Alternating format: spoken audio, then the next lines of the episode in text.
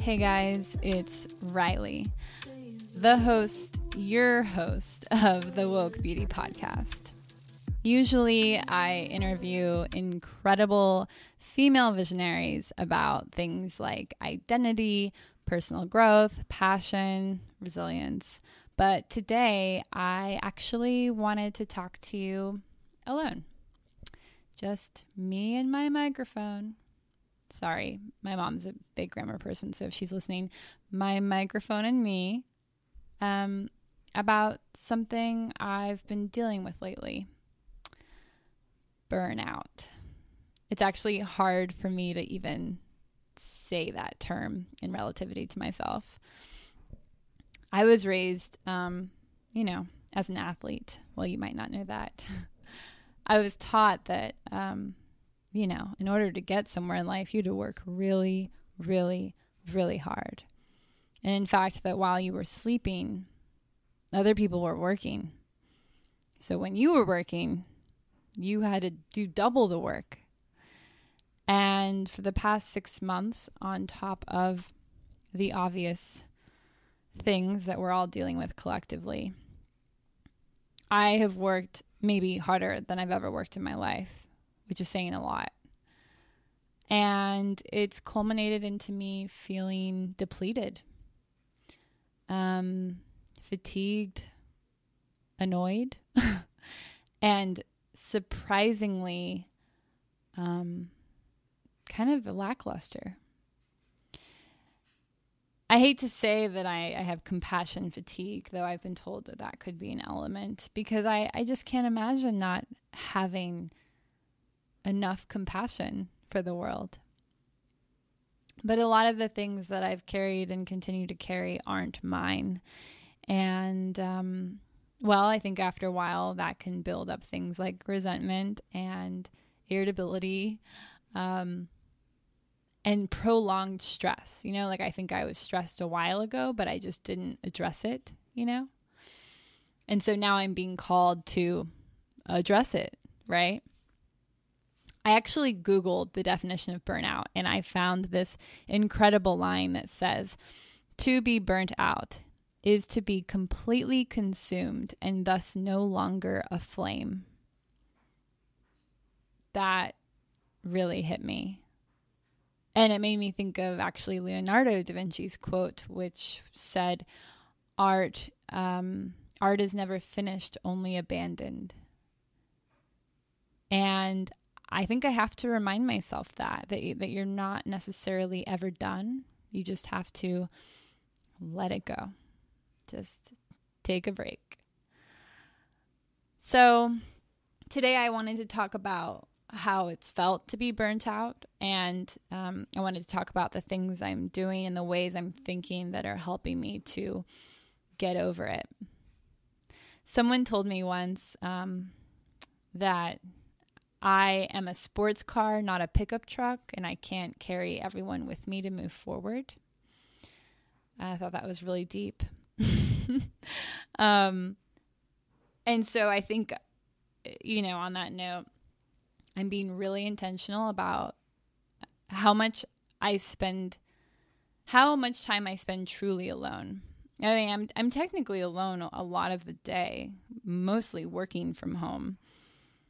But I'm not alone because I'm taking care of people um, virtually, or I'm taking care of my dogs, um, or I'm thinking about people, or writing to people, or doing for people. And so um, that's come up a lot, just kind of how I suppress the introvert that lives in me and that actually I think is kind of a dominant role and who just oftentimes doesn't get acknowledged. Um, yeah, like how can I set aside time truly um, just to take care of myself?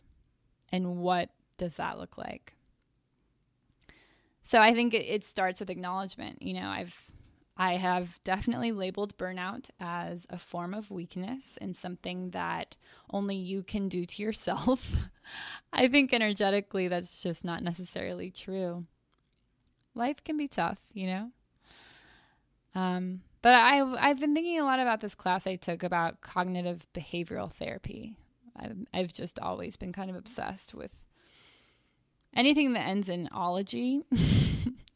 and um, particularly the the human brain. And I remember learning that stress hormones are actually needed. We need them in order to build resilience. But we also need to do the work to maintain that high level of resilience in order to combat stress when it rises. And maybe combat is the wrong word, right? The whole point of this class in particular was that you don't really want to get rid of the stress. You just want to learn to manage it. The class said um, something like uh, to experience the entire universe at once is transcendence, which is one of my favorite words. It said that it's a, it's essentially a non-dual state it's like you're you're living in harmony, like you're unified with what life brings your way. You know, you, you can even say, I am a part of everything. And that means even the stress or the burnout in this case, I'm a part of it and it's a part of me. Whereas if you take on the stress, make it yours, weave it throughout your identity, then it's me, it's it, it's them, and we're just all at odds. We can't work this out together. That really resonated for me. Looking at the big picture, looking at this burnout as a part of my life and a part of my existence.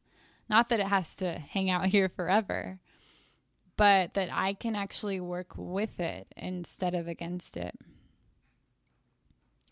I'm also really monitoring what I'm allowing into my being. And if I step outside myself and hear myself say that, I think it actually sounds kind of entitled. But I mean, the news is insane, and my phone can hear me talking and knows what to put on my Instagram feed. And people are going to be people, and it's a lot to consume. It's a lot to take in, and it, it is exhausting. It is absolutely exhausting. And, you know, it happened last week, just grieving and, you know, more black bodies dying in the street. Um, and Chadwick Boseman dying. I mean, our, our immortal black king, right?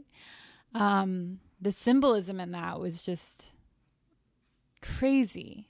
And so saddening. And there are other things in the world still that are beautiful and hopeful and meaningful. And so, while it's important to acknowledge and grieve and, and, cry, it's also important to take a step back and pivot and remember, recall, embrace, experience the joy that is in the world still, despite living in a pandemic. So, I think for me in particular, what I see and what I hear is especially important. And so I'm really drawing lines around how much I interact with my phone and how I interact with it. I think it's so easy for us to say that, oh, Instagram is such a horrible platform. Or, you know, ugh, the people on Facebook. But it's like you chose to open that app. You know, it's, that was your your decision, and you choose to follow those people. You choose to say those words. You know. All right, I'll get off my soapbox. um, I think also something I've been thinking about, which which I really acknowledged just a couple years ago when I was dealing with other difficult things. Um, you have the most control in the morning and at night because when you wake up, you have just come out of a state that was not conscious. And so you're it's a clean slate, you know, like nothing has happened in the day yet. You just woke up. Only if you go search what might have happened or what might happen will it happen or will it have happened in your in your head, you know what I mean? But but otherwise it's just it's just a clean slate. If I just wake up in the morning, I get to do whatever I want to do it reminds me of tennis, and this might feel so random, but you know, I played tennis for 15 years at a pretty high level. And the most crucial, coveted, sacred stroke in the game of tennis is the serve because it's the one stroke that you have full control over because you are holding the ball. I think, I, and I'm realizing this as I say this now, I think the morning and the night is, is like, it's like the serve. you hold it in the palm of your hand I mean, obviously there are like world catastrophes that could happen, but that's just I'm not even gonna go. I'm not gonna go there. Um, but yeah, I think when it comes to burnout, like you have to find that space in your day that you can manage without any interruption. And in the morning, when you first wake up, until you decide the day is not yours, the day is yours. And at night, before you go to bed, when it's dark outside and everyone's doing their own thing, the day is yours. And so, you know, I recently found it difficult to journal because I write in part for a living. And so, you know, if I already have writing deadlines and if I already have to create content and if I already have to, um,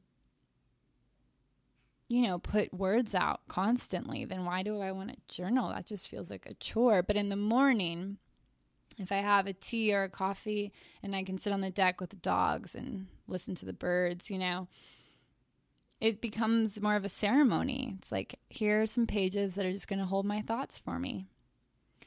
And, you know, Julia Cameron might say, you know, morning pages, just let your brain spill onto the pages, which, which I think is beautiful and powerful and definitely has a place. And for me, sometimes I want more stimulation. And so I think there's also something to be said for leaning on writers you love, um, reading a poem, you know, searching for a prompt on Instagram. Never mind, don't look at Instagram. Screenshot the prompts, save them in a folder that doesn't require you to go to Instagram. Um, but yeah, like look at inspiration around you and write off of that. And sometimes that can tease out um, things that are, are living under the hood in your brain, you know? Mornings and nights. If you listen to Shantavia's episode, the one before, you'll hear how she talks about how skincare is a regimen that doesn't have to do with product. And then there's a skincare product regimen. But I say that to say, like, wash your face. Come on, Riley, wash your face. um, I mean, just like the most basic, seemingly basic, right? Tasks can be so soothing. And so I think really carving out that time, and it doesn't have to be five hours, it can be 20 to 30 minutes. But just having really sacred, intentional time with yourself and for yourself can set the tone for how you live in your day and how you sleep at night. I think it's just about making things basic and easy and making breaks small and accessible. I can easily get stuck at my computer for 10 hours and just edit and respond to emails and just not leave. I can get lost in the world of work through a screen and then find myself annoyed, hungry, burn out, right? And so, what I found to be helpful is actually setting alarms on my phone, literally scheduling in my Google Calendar breaks in the schedule that are like go walk Willow, who's my dog, or go sit um, on your futon and do nothing. um, you know, go drink a glass of water. I mean, it sounds ridiculous, but the world is overwhelming. And so setting yourself up to be reminded is really helpful. One of my favorite planners is the Full Focus Planner.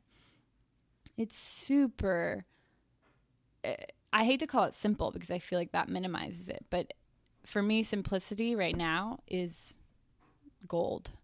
And the full focus planner breaks it down in a way that is clarifying. And what I love about it most of all is that it gives you the opportunity to list your daily big three. And these are the tasks of your day that are most important. And these are the ones that, as long as you get them done, you're good to go. Anything beyond them, you're like a superhero. and so for a goal oriented person, that's super reassuring. And it also just helps me to like organize my day and to prioritize. Something that for me that I've recognized as a part of this phase of my life is that it feels like everything is a priority. And so where do I begin? You know?